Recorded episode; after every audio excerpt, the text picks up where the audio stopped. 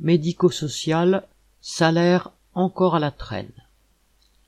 Le Premier ministre Castex a annoncé que les travailleurs du secteur médico-éducatif, oubliés du Ségur, entre guillemets, toucheraient dans quelques mois la prime de 183 euros par mois qu'il avait concédée à une partie des soignants en 2020. Le gouvernement lui-même reconnaît par le versement de cette prime qu'il y a un gros problème de salaire dans le vaste secteur de la santé et du social où travaillent surtout des femmes. Il est confronté à un problème de recrutement.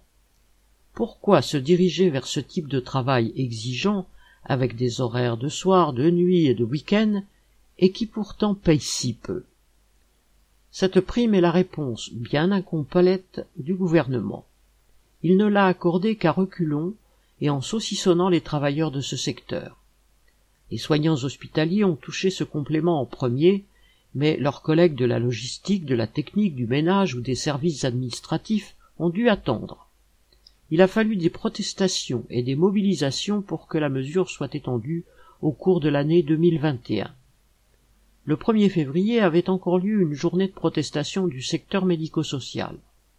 À présent, cette prime est promise à 140 000 salariés qui s'occupe de personnes en situation de handicap, de jeunes en difficulté, de publics en besoin d'hébergement, ainsi qu'à quarante mille fonctionnaires qui avaient été oubliés, entre guillemets, c'est-à-dire mis délibérément à l'écart, lors des précédentes tranches de versement de ce complément.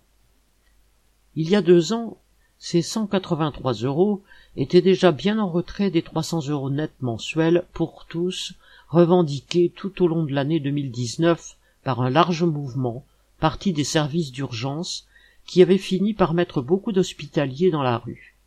À présent, avec l'inflation qui ronge les salaires, cette somme est encore plus insuffisante.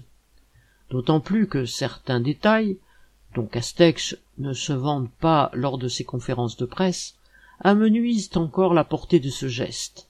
Ainsi, les moins bien lotis des hospitaliers, avec des salaires de 1300 euros par mois par exemple, ont droit à la prime d'activité qui se trouve réduite par ce coup de pouce de 183 euros. Est-ce qu'à présent, plus aucun travailleur de la santé, du handicap, de la précarité et de l'aide aux personnes n'est laissé de côté? Est-ce que tous vont avoir un complément, même modeste? Ce n'est pas certain. Ce qui est sûr, c'est que le gouvernement n'a prévu aucune rétroactivité aucun rattrapage en faveur de ceux qui toucheront en dernier, avec vingt-quatre mois de retard, les cent quatre-vingt-trois euros. Ils auront perdu plus de quatre mille euros. Les oubliés du Ségur, entre guillemets, ne l'oublieront pas de sitôt. Lucien Détroit